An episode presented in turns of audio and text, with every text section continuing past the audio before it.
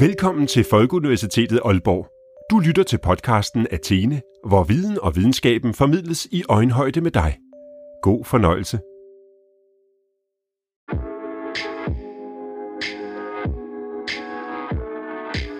Mit navn er Liv, Jeg hedder Emilie. og du lytter til podcasten Mellemled, der forsøger at danne led mellem generationer.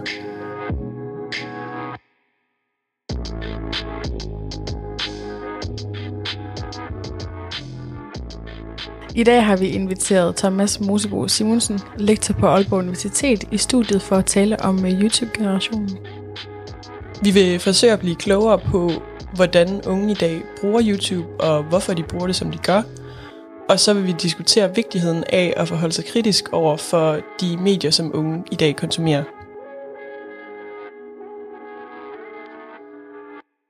Okay, men først og fremmest kunne vi godt tænke os øh, at høre, hvem du er. Øh, kunne du lave en lille præsentation af dig selv? Ja, jamen øh, jeg er jo lektor på, her på stedet, og har været det i en del år efterhånden.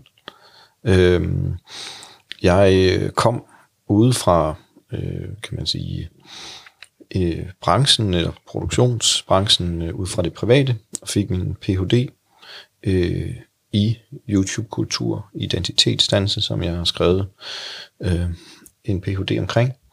Og øh, siden har jeg så undervist inden for forsket i digitale medier, øh, medieproduktion og medievidenskab, sådan en klassisk forstand, øh, men er også på øh, sådan noget som filmhistorie og mediehistorie, øh, ligesom jeg underviser inden for strategisk kommunikation, hister her.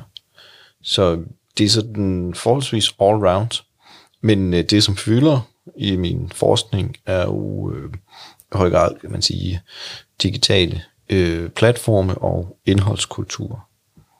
Øh, herunder sådan noget som YouTube. Og øh, det er jo lige præcis YouTube, vi godt kunne tænke os at dykke lidt mere ned i øh, i dag. Øh, så først sådan helt overordnet, kunne vi godt tænke os at sådan dykke ned i, hvad er det egentlig YouTube det er? Hvordan adskiller den sig fra nogle forskellige andre medieplatforme? Øhm, man kan sige, det som YouTube, hvis vi skal bruge et enkelt betegnelse for det, gør eller tilbyder, er egentlig øh, adgang. Altså adgang for helt almindelige mennesker for at producere og, og konsumere øh, audiovisuelt indhold og bruge det som måde at kommunikere på, som, som man, øh, da YouTube kom frem i 2005, egentlig ikke havde set i, i tilsvarende skala. Øh, så det er, at øh, almindelige mennesker får adgang til at, at, at kan producere indhold øh, og, og publicere dem selv og øh, bruge det også som et øh, interaktionsmiddel, altså hvor man skaber fællesskaber og, og kultur sammen med, med andre indholdsproducenter og fans i, i sådan et, et stort øh, kulturelt rum. Ja, du, du nævner i nogle af dine artikler det her user-generated content, mm. som jo også lidt af det, du, du kommer ind på der. Kan du prøve at uddybe lidt, hvad user-generated content det er for en, en størrelse? Øhm, jamen det er jo, kan man sige, også egentlig som konsekvens af, af adgang, at øh, produktionsbarriere, så at sige, bliver sænket.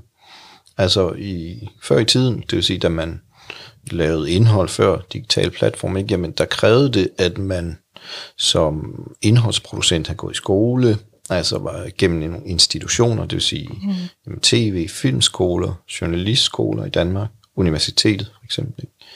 at øh, med YouTube og andre platforme, ikke? Jamen, så får helt almindelige brugere adgang til at kan man sige, producere deres eget indhold. Så, så med brugergenereret indhold forstås i en produktionspraksis, hvor der ikke er bestemte konventioner og regler.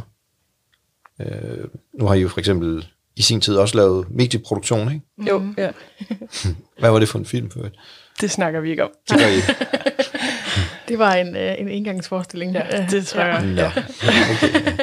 men, men der tudede vi jo også øh, ja, ørerne fulde om at sige, jamen I skal følge det, vi kalder kontinuitetsklipning. Ikke? Så det vil sige, når en person åbner en dør, jamen så regner vi med, I klipper til bevægelsen af døren, mm. eller vi ser vedkommende bevæge sig ind i det næste rum.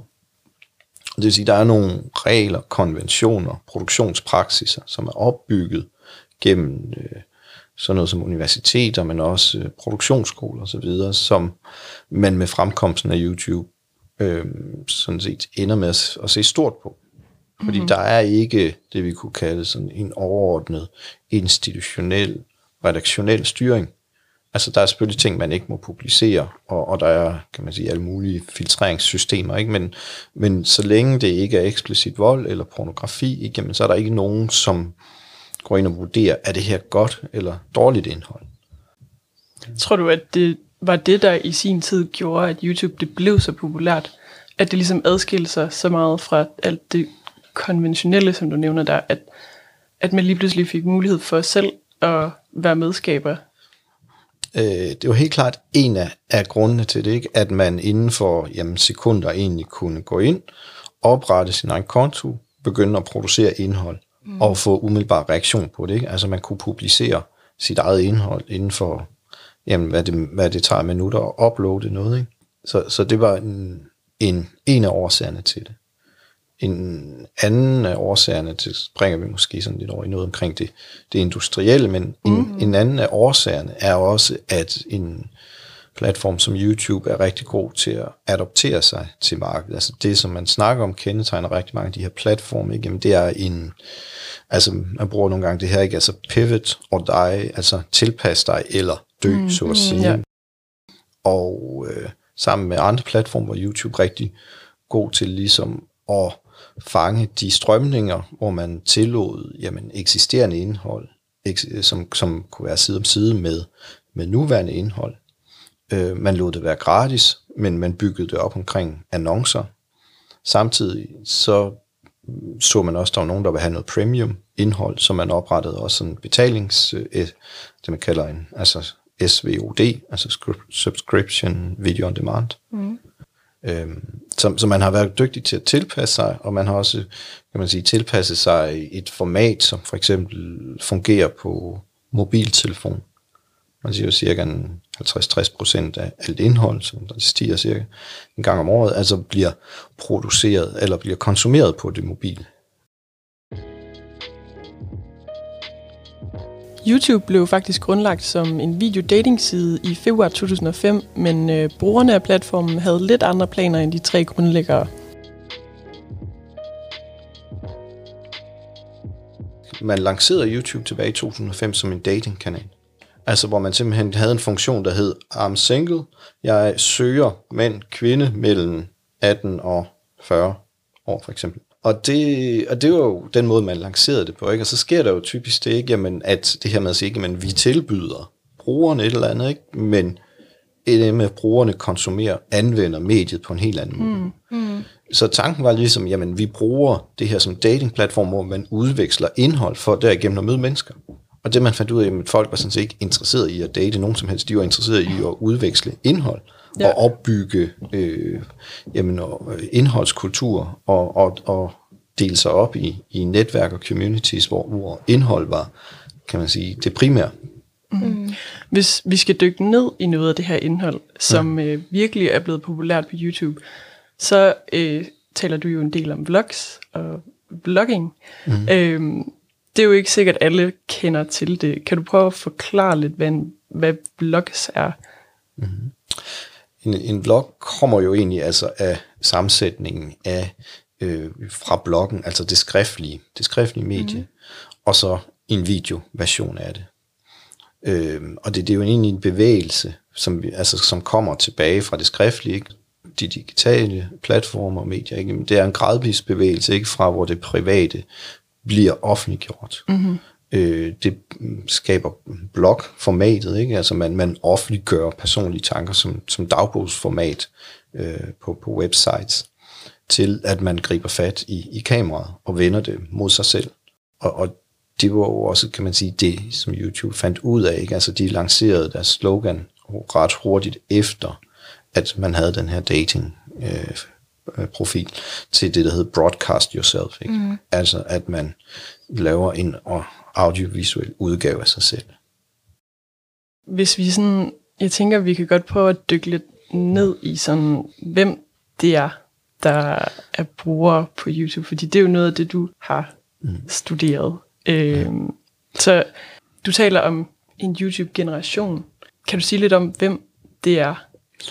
Øh, ja, øh, og jeg skal måske også modificere ikke? fordi det er alle, alle bruger jo YouTube et eller andet mm. sted. Ikke? Vi bruger det bare forskelligt. Mm. Men dem, som man kunne tale om som en generation af, af YouTuber, ikke? det er jo først og fremmest øh, øh, teenager, som i midt-nullerne og, og tierne begyndte at, at bruge det her øh, som, som et udtryksmiddel til at øh, præsentere dem selv, præsentere hobbyer, øh, hvad de interesserede sig for inden for fankultur og populærkulturelt indhold. Og øh, det er også, kan man sige, et, et greb, som måske reflekterer og som afspejler, øh, hvordan markedsføringsbranchen og industrien tænker YouTube. Ikke? Altså, hvis vi skal nå de her unge målgrupper øh, på nærmest sådan helt personligt segmenteret mm. plan, jamen så, så, er det, så er YouTube et rigtig godt middel, fordi det er her, vi finder rigtig mange øh, brugere. Mm. Inden, ikke? Så, så det er specielt inden for markedsføring, at man siger, jamen, vi, vi kan nå gennem de her kanaler, gennem sponsorat og så videre, en helt bestemt målgruppe, som vi har svært ved at få fat på gennem traditionelle mediekanaler. Mm. Så, så YouTube-generationen er, er også, kan man sige, en, en, afs, en, en afspejling af en, et bestemt segment, som, som man kan nå. Der konsumeres dagligt 1 milliard timers video på YouTube, og det primære indhold, brugerne konsumerer, er guides, comedy, musik og underholdning. Hvis du alene skulle se 1 milliard timers video på YouTube, så ville det tage dig 100.000 år. Hvordan bruger I egentlig selv YouTube? Mit kendskab til YouTube er sådan, ja, yeah, vlogs. Jeg kender til vlogs. Det er ikke noget, jeg rigtig dyrker, men jeg ved da, hvad det er. Mm. Øhm, og så måske ved guides. Hvis jeg skal have en guide til et eller andet, mm. så kan jeg godt finde på at slå det op på YouTube. Øhm, jeg tror, det er sådan, der jeg er. Jeg ved ikke med dig. Altså, jeg, jeg tror, mit har været vlogs, altså, men det er, fordi jeg er en hund efter sådan nogle organiseringsvlogs. Hvor okay. folk de organiserer deres køleskab og sådan noget. Jeg synes, det er så rart at se ja. på. Øhm, men ellers så har det været lidt matematik eller Photoshop øh, mm. vejledninger til, hvordan gør du det her, hvordan sætter du noget op, hvordan skal det fungere bedst. Og så altså nogle gange så sender min mor en kattevideo, og så er det sådan noget. Men øh, jeg tror ikke, at øh, jeg tror ikke, jeg bruger det så meget, som jeg gjorde en gang. Mm. Mm. Altså en gang så brugte man hjerte i hvert fald som, øh, som primær øh, musiktjeneste. Det kunne måske godt tænke mig at blive ved med at spørge jer lidt ind og sige, men hvordan bedømmer I en video? Ja, jeg synes, jeg siger. det, er faktisk, det var noget, vi også talte om, inden det kom det her. Mm-hmm. At øh, særligt med blogs, hvordan ved folk, øh, at noget er autentisk, eller om det er autentisk eller ej. Øh, vi talte lidt om, hvis nu der sidder en gut i sin kælder og er ensom, mm. og han finder rigtig meget tryghed i at se vlogs af folk, der har det sjovt. Hvordan bedømmer han, at folk viser sit autentiske jeg? Ja, at folk virkelig har det sjovt, ikke? Ja, og også fordi, hvis vi tager en blog, sådan som jeg forstår det, så kan det tit godt være noget, der er optaget hen over 24 timer, eller flere døgn måske. Mm. Og så ser du en halv time. Det er jo sådan lidt tankevækkende, at man så udvælger den der halve time, hvor man måske har det sjovest. Altså man, jeg tænker, det er da sjældent, man ser et skænderi. De der dele af hverdagen, nogen der sidder på toilet, jeg ved det ikke. Mm, yeah. øhm, det synes jeg faktisk er vildt interessant, fordi mm. at blogging-formatet jo virkelig leder op til, at det, det, er noget, det skal være noget, der er autentisk, det skal være noget, der viser folks hverdag en til en. Mm. Men det gør det vel egentlig ikke helt. Det vil Eller det kan det jo måske godt være. Det kan jo godt være, at der er nogen, der gør det, men hvordan kan man så gennemskue? Hvordan kan om, du se, om det er dem, og ikke de andre, der er det? Altså, der er jo der er mange, altså, man kan jo ikke vurdere det som sådan, vel? Om noget er autentisk ud fra at se det. Fordi man vil jo aldrig det. kende personen. Jeg ved det ikke. du vil aldrig nogensinde ane, hvem den person er jo. Og det er jo egentlig en, altså, en meget interessant diskussion om at sige, men hvorfor, hvornår stoler vi på de her? Ikke? Fordi det handler jo grundlæggende om, at lytter vi til de her YouTubere og siger, hvad er det, der gør dig unik? Det bliver de ofte spurgt om. Siger, det er fordi, jeg er autentisk. Ikke? Det, mm. det er fordi, jeg er mig yeah. selv, siger ja. de. Ikke? Altså, det er den mest, det mest citerede citat, tror jeg, for en, en YouTuber. Ikke? Jeg er mm. mig selv. Øh, så der er i høj grad noget på spil i mange af de her vlogs omkring, ikke? at vi bedømmer dem på, ikke? er de sig selv. Ikke?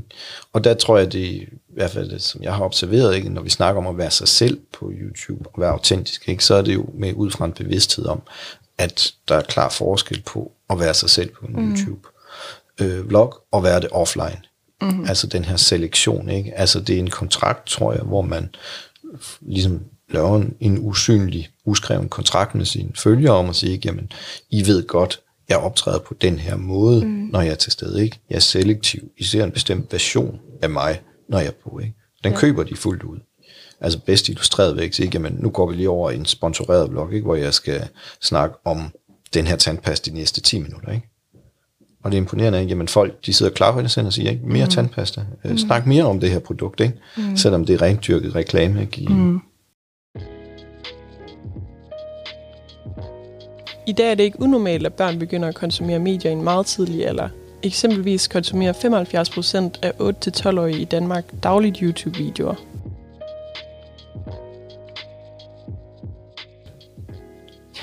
Kan man nærmest sige, at der sådan er lidt indlejret gamification i YouTube ved, at øh, der er en motivation i, at man gerne vil have likes og kommentarer og, og views. views. Ja, Mm-hmm. Og at det ligesom er med til at styre indholdet nogle gange for de videoer, folk de uploader. Altså mm. måske man kan sige, at der næsten er en eller anden form for trends, eller sådan noget, man altså, følger sig for, mm. for at få yderligere af det her aspekt ind. Ja, og det kan vel være en forhindring for sådan autenticiteten i mm. videoerne. I allerhøjeste grad, øh, i hvert fald en, kan man sige, en invaserende, kan man sige, øh, det vi kunne kalde for opmærksomhedskultur mm. og som egentlig handler om det skifte, der også sker med YouTube og andre digitale platforme. Altså det peger tilbage på, at man i gamle dage havde det, vi kaldt for en knaphedskultur. Altså på den måde, at øh, der var simpelthen ikke øh, særlig meget indhold, fordi der var ikke særlig mange kanaler at vise indholdet på. Mm. At med YouTube og andre digitale platforme får vi det, vi kunne kalde for en overflodskultur. Mm. Altså der er simpelthen uendelige mængder af indhold, som vi aldrig nogensinde kan komme i nærheden ja. af at konsumere. Så det, der sker, ikke, det er jo, at indholdet, så at sige, begynder at, at kæmpe, konkurrere med andet indhold om vores opmærksomhed. Og øh, der kan man jo se, jamen, øh, flere undersøgelser viser, ikke, jamen, det er meget mere interessant, at jorden er flad, end at den er rund. Mm. Øh, så sådan noget som konspirationsteorier, øh, der er også, man snakker også om, om den her, jamen, at, at internettet er sådan en affektkultur at, at vi drages af det emotionelle, stærke indhold, som, som også, kan man sige, optræder på den måde på, på sådan noget som YouTube, ikke? Jamen, at øh, man ved godt, hvorfor nogle knapper man skal trykke på i kampen om opmærksomhed. Mm. Men kan man måske også sige, at brugeren i dag på en eller anden måde er forventet i forhold til de her, altså kvaliteten af content næsten, ikke? Altså det er lidt ekstremt, øh, altså hvad hedder sådan noget, ja, en lidt vild kvalitet af content, der ligesom ligger her på de her medier i dag. Der er, det er anderledes, end det var for, sjovt nok, for 10 eller 20 år siden. Absolut. Man siger, der er sket en udvikling fra, at vi har haft et, det man kunne kalde for sådan et åben deltager kultur, ikke? Hvor, jamen, hvor, hvor det var sådan den her lidt glade, jublende amatørkultur, ikke? hvor alle delte indhold, og, og så at sige, alle var lige til at øh, der, der sker et langt mere konkurrencebetonet, øh, en langt mere konkurrencebetonet udvikling. Øh, og det sker jo i kraft på YouTube, fordi jamen, Google køber YouTube tilbage i 2006, og derfra har egentlig defineret, at ikke, vi skal kunne tjene penge på det her.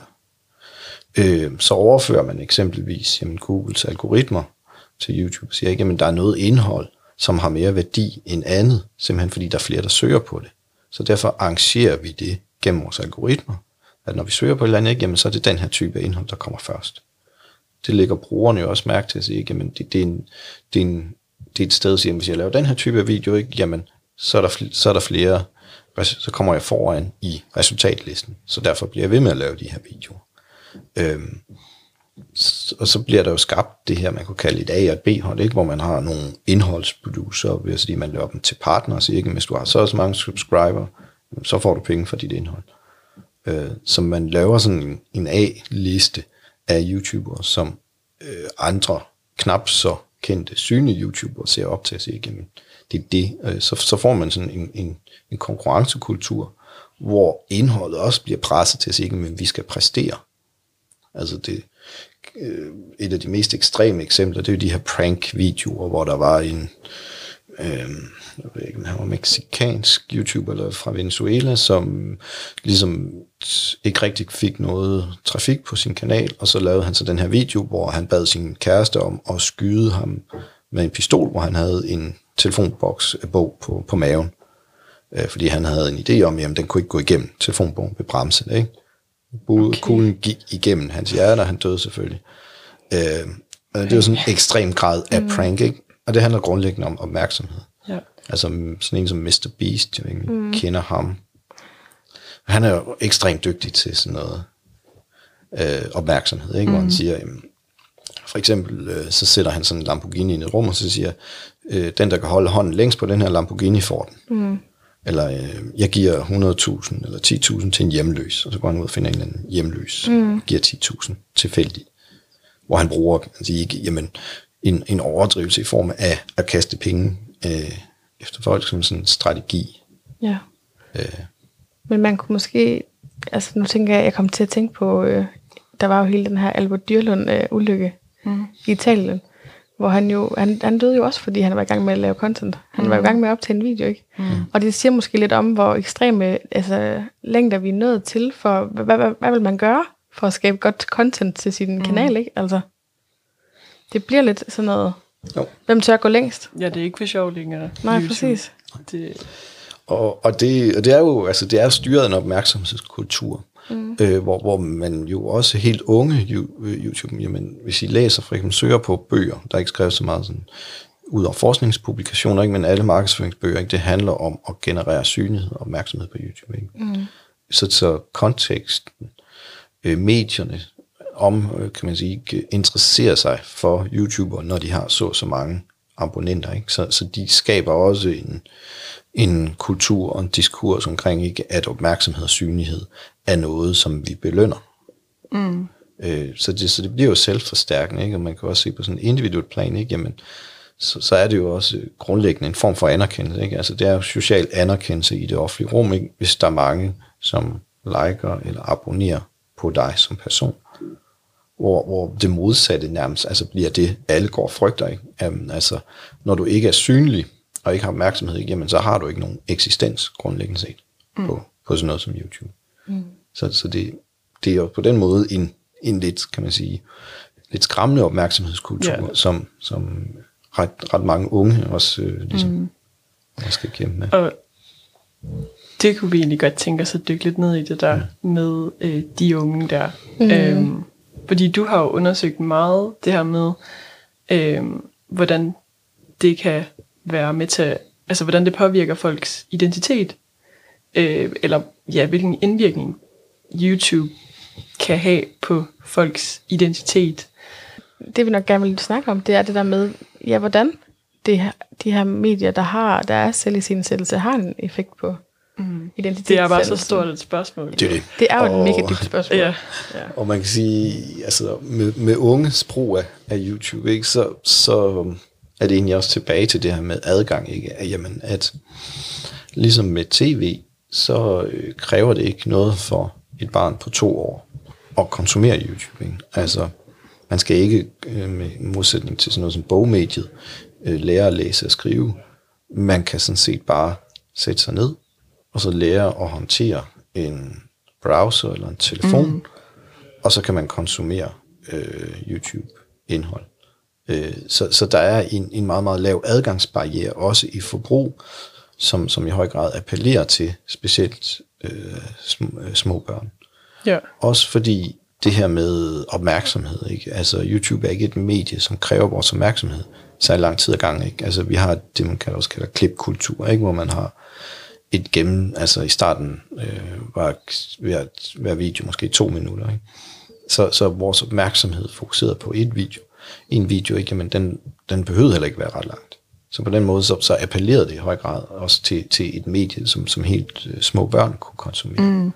Og så, øh, jamen så, så er der jo så uendelige mængder af, af indhold, som, som er relativt let at kopiere og, og reproducere sig ind i en ny sammenhæng, som, mm. som, som børn øh, kan yderligere accelerere forbruget af. Øhm, og og det, det, man kan sige, udfordring for mange forældre, det er selvfølgelig den her filtrering. Altså, kan vi kontrollere deres forbrug? Ikke? Og det kunne man lidt lettere i gamle dage, ikke? hvor man havde børnetv, ikke? Jamen, så startede og sluttede det der, ikke? og så havde man også jamen, en kultur, der har man stadigvæk på Ramachan, ikke? så siger man 1930, så ligger alle figurerne i Ramachan og sover, ikke? Jamen, så ved man godt, så er det tid til de her børn sover. Ikke? Og indhold for voksne kom efterfølgende, ikke? Indhold for alle ligger jo frit tilgængeligt for YouTube. Så, så det, det er måske for, for forældre den største udfordring, det her, at der ikke er et filtreringssystem. Mm. Det har man så lavet, fordi der var blandt andet det, man kalder for Elsa Gate, ikke? hvor der var nogen, som så udnyttede den her åbenhed ved og, og puttede, kan man sige, øh, stødende indhold øh, af Disney-figurer ind i strømmen af, hvad okay. små børn konsumerede. Øh, det samme sker med Roblox lige nu også, at, at man har sådan en, ja, det er svært at kontrollere præcis, hvad, hvad er det, som de her øh, mm. børn kan konsumere øh, af indhold. Og, og det, det, er jo, det, det ligger jo også, fordi jamen, der er ikke nogen styring på, ikke? Hvem, hvem uploader det, hvem, hvem er afsenderne på det her indhold. Øh, så øh, på den måde, så er det jo på en gang en, en fantastisk kulturel indholdskultur at tage selv bor ikke? For, for helt små børn, ikke? men på den anden side, så, så kræver det også en, en høj grad af kontrol fra, at man fra forældrenes side kan navigere i at sige, hvad er det for noget, man konsumerer. Mm. Øh, så det tror jeg måske er den, den største udfordring. Mm. Mener du, at der er for lidt kontrol fra YouTube side i forhold til det her? Øh, ja, det har der jo været. Så har man så på baggrund af kritik op lavet det sådan en underplatform, der kaldes YouTube Kids, mm. hvor der ikke er reklamer, og hvor der er, ikke er algoritmer. Fordi algoritmerne okay. var jo netop den måde, som YouTube ikke kunne kontrollere øh, 100%, hvad var det for noget indhold, der kom ind i de her. Så, mm. så det har man fjernet, og så har man lavet sådan manuelt. Øh, mm. øhm, men, men generelt set, ja, så, så, så er YouTube jo ikke intervenerende, kun når de skal være det i politiske mm. scener, ikke? Fordi, jamen, øh, det er den her dobbelthed, ikke? De, de er et åbent rum, som også ligger sådan i den her platforms ideologi, ikke? Jamen, det skal være open access for alle. Men samtidig så er de jo også en kommersiel aktør, ikke? Som, som kan man sige, lader sig styre af, øh, hvad, øh, at alle kan, kan konsumere så meget som muligt og konstant hele tiden. Øh, så, så typisk, når YouTube reagerer, ikke, så er det jo sådan en, en form for image control. Ja. Øh, en interessant case er jo sådan en som Rasmus Paludan, mm. som kom frem i 2018 gennem YouTube. Øhm, simpelthen ved at trykke på den der affekt-knap. Simpelthen. Altså han skabte bevidst kontroversielt indhold, hvor man vidste, at jamen, der kom øh, konfrontationer i hans provokationer. Ikke? Altså det, mm. det er jo sådan, det, man kunne kalde klassisk troll-adfærd, ikke? som, som mm. man bruger som strategi, og som får børnene med. Det er jo det mest skræmmende, ikke? At, at YouTube øh, blev en platform for øh, Paludan til at mobilisere sin, sin politik gennem børn. Altså simpelthen ved, at øh, han blev et meme, som, som man delte. Altså børn ned i 4-5. klasse, ikke? de leger Rasmus Paludan, leger i skolegården, ikke? Hvor, hvor man siger, ikke, men så har man muslimer derover jøder, dem, så lukker man dem i et bur leger børn, mm. ikke? uden at vide, hvad, hvad det egentlig foregår. Ikke? Mm. Og når Paludan er ude og, og stå og snakke, ikke? Jamen, så står der måske 200 teenager, som står og tager selfie af Paludan, mm. og hylder ham som et meme, ikke? uden at kende hans politiske dagsorden. Ja. Hvor man, jamen, der var jo der var undersøgelser, der viste, at hvis, hvis man udelukkende kiggede på de 15-24 år, hvad vil de stemme mm. til folketingsvalget i 2019, jamen så ville Paludan få øh, op til 15 mandater ind okay. i Folketinget. Og uden at kende deres politiske præferencer, tvivler jeg på, at de ville gå ind for, for Paludans politik, mm. men udelukkende altså gennem den her manglende filtrering, ikke, jamen, så var det noget, man, man så på med en vis form for ironi, mm. øh, og, og, og som noget, der var sjovt, ikke? Men, men som Paludan jo så kunne udnytte til at generere øh, netop opmærksomhed, ikke? og dermed også kendskab til hans, øh, til hans person. Mm. Så, øh, så ja, det... Ja, nu, du taler meget om den her yngre meget unge generation, som måske er dem, der øh, burde bruge den der øh, funktion, børnefunktion på YouTube. Hvad så hvis vi taler om dem, som er lige det ældre, som måske ikke skal få deres forældre bruge den der børnefunktion på YouTube? Hvordan ser du, at YouTube påvirker deres identitet i dag? Hvis, hvis den påvirker deres identitet?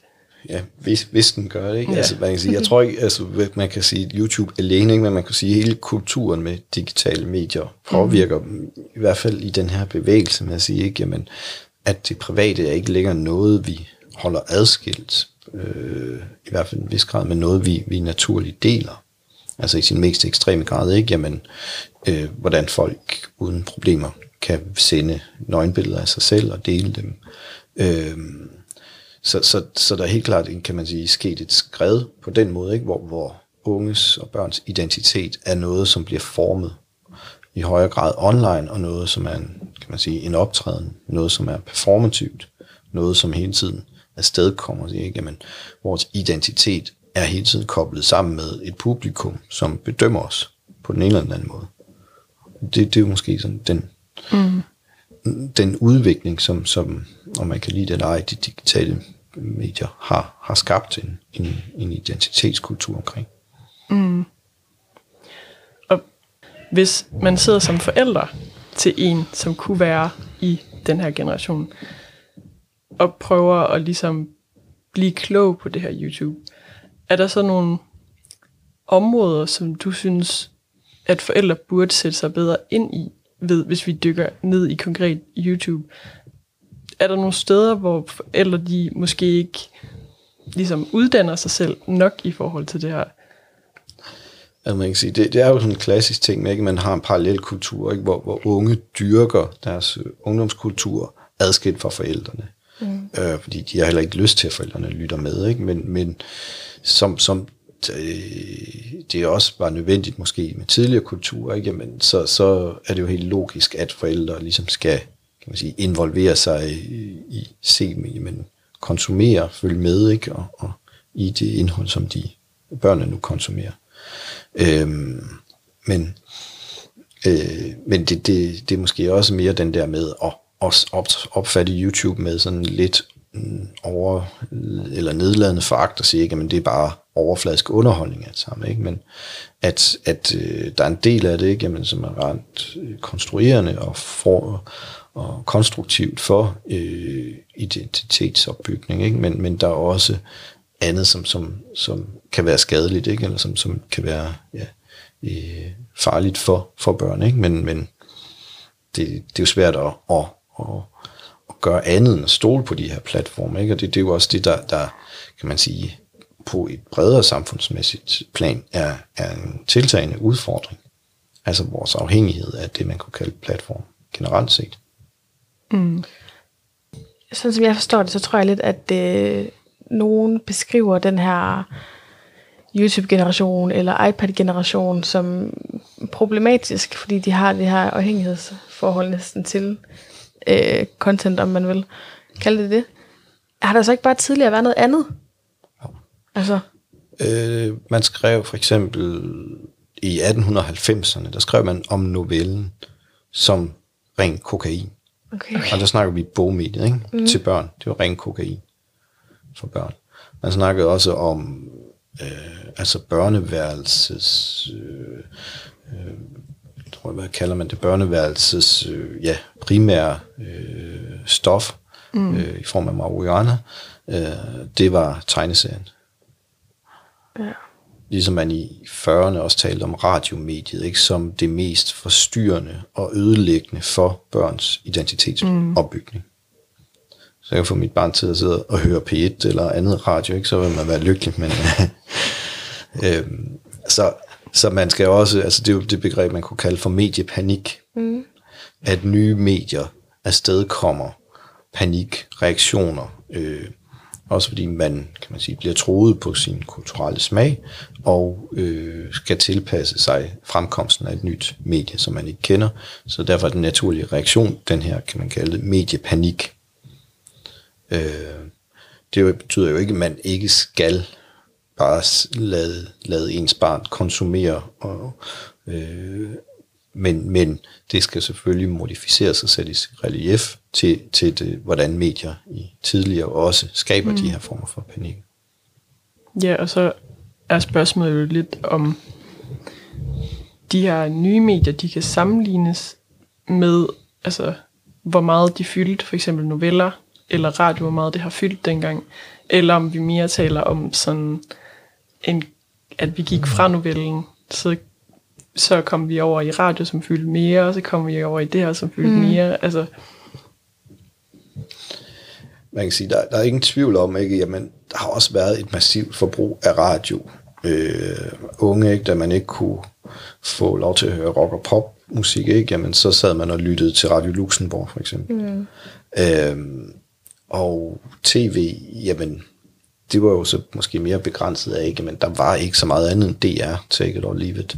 Øhm, så man kan sige, forskellen med før og nu har måske været, altså behovet, interessen har altid været der, men mulighederne, adgangen, øh, mængden af indhold har nok aldrig været så let tilgængeligt og så omfattende, som det er nu. Mm. Øh, og det er jo sådan sige, en bred samfundsmæssig udvikling, at, at øh, vi i højere grad øh, end, end før bruger, forbruger, konsumerer, kommunikerer gennem øh, indhold, øh, som vi finder på YouTube. Eksempel. Mm.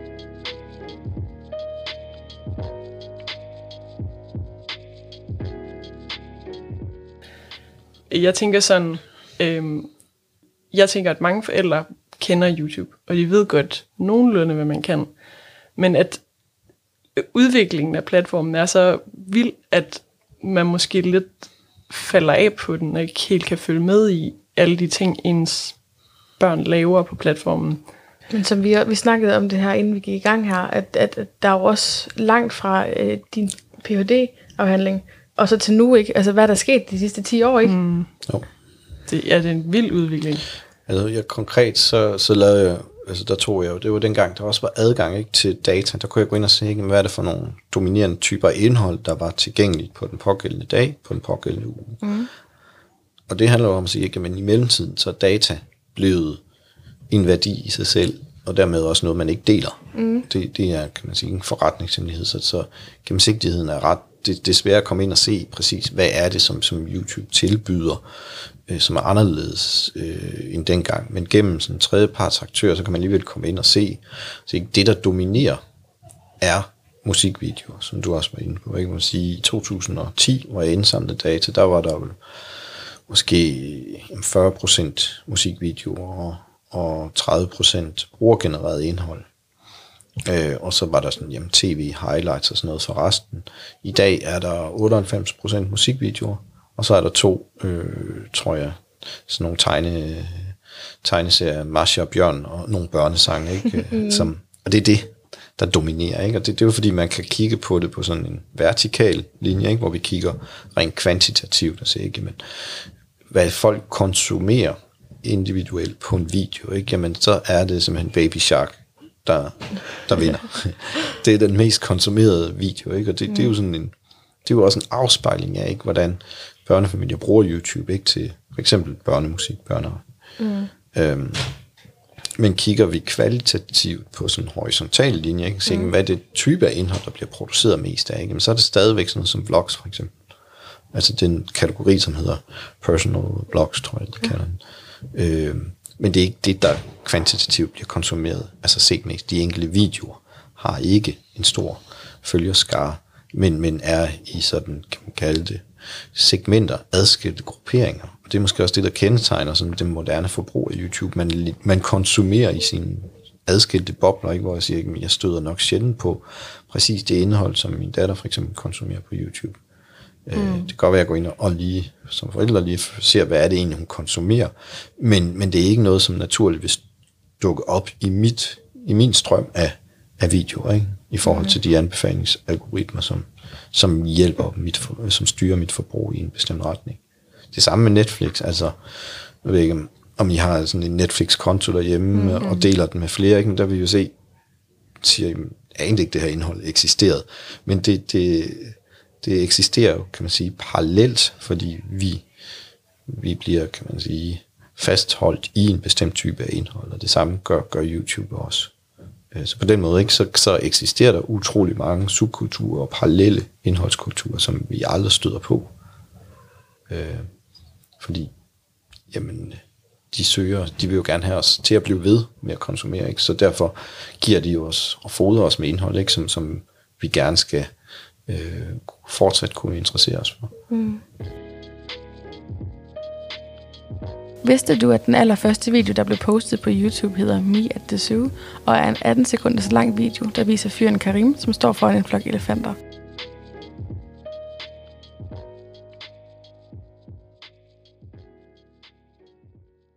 Hvis vi sådan tager skridtet lidt tilbage og ser på, på, på YouTube som en, ikke bare som platform, men som en eksponent for, for en bredere kultur, øh, så kan man måske tale om det, som man i stigende grad taler om som en platformisering. Øh, og med platformisering, jamen, så, så henviser man til, hvordan medieplatform generelt begynder at fylde mere og mere i vores måde at kommunikere på, i vores måde at navigere i det moderne samfund på. Øh, og det, det er jo sådan, vi tænker jo ikke så meget over det i dagligdagen, men, men øh, altså det er jo sådan helt grundlæggende med den infrastruktur, som, som vi konsumerer meget indhold på, ikke? hvor man siger, ikke, men der er nogle få, relativt få aktører. Øh, man bruger også betegnelsen The Big Five, altså de fem store, og man bruger forkortelsen GAFAM, altså Google, Amazon, Facebook, øh, Apple og Microsoft. Så man måske sige, okay, Microsoft, hvilken rolle spiller de? Men, men de spiller alligevel en rolle, ikke? men vi tænker ikke over det øh, på samme måde. Ikke? Altså, vi, vi kan snakke om for eksempel bestemte sektorer, ikke? som siger, ikke? men de blev influeret af platformer. Ikke? For eksempel jamen, bolig øh, ikke? som ikke tænker over det. Ikke sådan en app som Airbnb, mm. øh, er jo med til at påvirke den måde, som lokale kvarterer bliver ind, øh, bygget op omkring, jamen folk har måske ikke råd til at bo, fordi der er folk, der udelukkende lever af at tjene penge på udlejning af bolig. Ikke? Man får sådan nogle spøgelsesbyer. Øh, Uber er også et andet eksempel på transportsektoren, som, som også bliver påvirket af bestemte platforme. Altså, ikke? Vi får en, en bestemt form for offentlig transport, som, som også øh, er baseret på platform. Ikke? Fordi det, det er jo også det, at, at selvom vi ikke tænker over det, ikke, så bliver vi også gradvist afhængige af de her platforme. Øh, et godt eksempel er jo også for eksempel, da Trump øh, blev plat, deplatformiseret ikke, af de her forskellige, så ikke, men hvor kan han så gå hen med sin, øh, plat, på sin nye app, den her Parler, ikke? fordi Amazon, øh, Google og Apple sidder på infrastrukturen, så ikke, jamen, hvis I skal downloade Parler, så, kan du ikke, så siger Apple, du kan ikke gøre det gennem App Store, og Google siger, du kan heller ikke gøre det gennem vores Google Play, og Amazon har en tilsvarende, siger, men du kan heller ikke gøre det gennem os. Så vil sige ikke, de afskærer, afskår for eksempel Trump øh, for, for at finde en infrastruktur til at, at konsumere øh, og publicere den her platform på. Øhm, og, og det er jo egentlig også det, som man, man ser øh, op gennem, kan man sige, forskellige led af de her platforme, ikke? Hvor, hvor vi også siger, jamen, sådan noget som Apple, ikke? vi har Apple TV, som, som ikke, det, det er et fysisk hardware til at få adgang til, til indhold. Man producerer Apple øh, indhold, man producerer Apple produkter og producerer, konsumerer dem på, man har en infrastruktur. På den måde, så, så taler man også om, hvordan jamen, at offentlige institutioner og samfundet bliver afhængige af platformen. Ikke? Altså Mette Frederiksen er også interessant at sige, at hun bruger jo også uh, Twitter, Instagram, mm. Facebook som en, en kommunikationsplatform. Ikke? Så, ikke? Sundhedsstyrelsen, når de skal ud til de unge og med antirygekampagner, ikke? Jamen, så bruger de også YouTube for eksempel, eller Facebook, til at nå de unge, ikke? hvor det i gamle dage var tv. Øh, sådan noget som Zoom under coronanedlukningen er jo også et eksempel på, ikke? men uden de platforme, hvordan vil vi så øh, kommunikere, for eksempel øh, foretage undervisning, så vi måske finde nogle andre, ikke? men det var ikke et eksempel, ikke, ikke? men så har vi sådan nogle som Microsoft, som jo er der gennem Teams, ikke? Som, som også opbygger en afhængighedskultur øh, omkring øh, for eksempel sådan noget som, som øh, online kommunikation øh, gennem video. Øh, Og, og det samme med, med YouTube også, selvom vi ikke tænker over det, så, så bruger de jo også for eksempel det, man kalder for API, som er sådan noget små programmer, som man indlejer. For eksempel, hvis I skal linke til en video, eller I læser og ser et eller andet øh, indhold øh, på en nyhedssite, ikke? og de, de linker til noget indhold, ikke? Jamen, så, så er det jo gennem YouTube for eksempel, så ligger der en kode, så har man kopieret en kode fra YouTube, Øh, det samme, øh, når man skal logge ind på nogle platforme, ikke? Jamen, så er du også afhængig af at skal øh, identificere dig selv øh, gennem Facebook for eksempel. Øh, så på den måde ikke, så har man opbygget en, en styring og kontrol med de her ikke? Øh, på i mange forskellige led af, øh, af samfundet. Øh, og det, det er jo også øh, altså som, som YouTube, ikke, som både er en, almind, som både er en streaming-platform, ikke, men i og med, de også er en del af en infrastruktur, øh, jamen så, så bliver de en, en dominerende aktør, fordi de har sådan set, kan man sige, alle led af de her, øh, vi kalder dem for produktionsprocessen, ikke? Altså sammen, man kan sammenligne det med biografer i 1930'erne, hvor man også havde sådan en monopol, hvor man de store produktionsselskaber, de ejede både biografer, de ejede øh, produktionsvirksomheden, de ejede distributionskanalerne. Ikke? Det er nogenlunde det samme, vi ser med de her fem øh, store aktører. Ikke? De ejer alle led af kommunikationsprocessen, eller har i hvert fald en, en gatekeeping-funktion på det. Øh, så, så det er jo også kan man sige, interessant i det her med at sige, hvem skal navigere i det, ikke? Fordi fra det tidligere var statslige aktører, ikke? Det var staten eller det offentlige, der ejede det, ikke? Så er det jo private øh, aktører, som, som sidder på øh, rigtig meget af den informations, øh, informationsflow, der foregår. Øh, og det er amerikansk baseret, ikke? Man siger ikke, det er jo derfor, vi har også sådan en, en europæisk diskussion i EU i øjeblikket, ikke? fordi man, er, man har sådan en form for protektionisme, ikke? Man, man føler, det er en trussel mod demokratiet, at aktører som, som Facebook, Google og YouTube, ikke? Jamen, de kan influere og styre vores øh, information, uden at vi som sådan kan, kan kontrollere det, fordi det netop er sådan en privat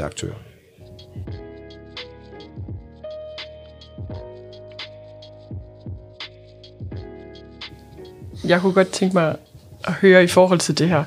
Er der noget ved det, hvor du sådan stiller dig kritisk over for det? Eller generelt, er du, er du kritisk over for den måde, de her platforme, de får større og større sådan indvirkning på vores, vores hverdag? Jeg tror, man bliver nødt til at være kritisk over for den monopolisering af information og viden, som, som de her platforme skaber. Øh, også fordi, jamen, at vi, vi bliver 100% afhængige af dem, altså, hvis vi ikke allerede er det. Øh, og det er jo også forbundet med en manglende gennemsigtighed. Ikke? Altså, det er jo, man taler om overvågningskapitalisme og, og data som, som en, en valuta, ikke? Som, hvor vi som forbrugere jo, selvom vi jo godt øh, ved det, ved at vi giver adgang til det her, ikke? Jamen, så, så, så er vi jo øh, dataleverandører, ikke? altså vi betaler jo med, med vores data ikke? Som, som et, et underliggende problem mm. ved den her platformiseringskultur. Men også den manglende, kan man sige, øh, ansvarlighed, som, som, hvor vi ligesom måske har været vant til traditionelle institutioner, aktører, ikke? Jamen, de, de har haft en, en styringsregulism, øh, en regulation, som, som gør, at, at vi øh, øh, har, kan man sige, kunne stole på, mm. på, på dem i, i, til en vis grad. Ikke? Ja. Det har historien, så hvis man selvfølgelig ikke kan have tid.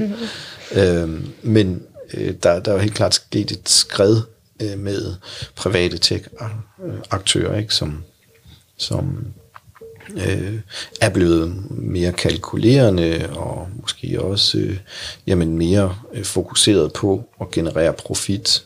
Mm. Øh, og det, det er jo også et altså udtryk for en generel mistro til sådan noget som platforme i befolkningen. Altså da man begyndte at snakke om platforme egentlig som, som et, sådan, en, et, en begyndende i 2005, ikke? Jamen, så var det jo forbundet med progressivitet, innovation. Altså der, der var det sådan en, øh, en positiv kontekst, ikke? som grundlæggende handlede, handlede om demokratisering. Ikke? Vi gør verden til et bedre sted ved at give jer universel adgang til sådan noget som indhold. Ikke? Hvor man jo så gradvist har fundet ud af, jamen, i og med, at man tjener penge på den her åbenhed, og at det data, vi konsumerer og, og og sende omkring, ikke? Jamen, så, så øh, er der måske også en, en mindre synlig bagside med den, som, som de her øh, tech-aktører jo også bliver repræsentanter for. Ikke? Det tror jeg i den brede befolkning også, at der taler om et, et, et skifte i det, ikke? hvor vi i mindre grad stoler på sådan noget som, som Facebook og, og, og YouTube som, som nyhedsformidler, fordi mm. der ikke er den her filtrering. Tusind tak, fordi at du ville være med. Ja. Og tale med os i vores podcast. Det var vildt spændende at høre, hvad du havde at fortælle om YouTube. Ja. ja. Det var lidt. Det var super, super hyggeligt at være med. Det, det var godt at snakke med jer. Godt. Tak til Thomas for at have medvirket her i dag, og tak til Josefine, som har stået for lyd. Mit navn er Liv. Jeg hedder Emilie. Og du har lyttet til Mellemled.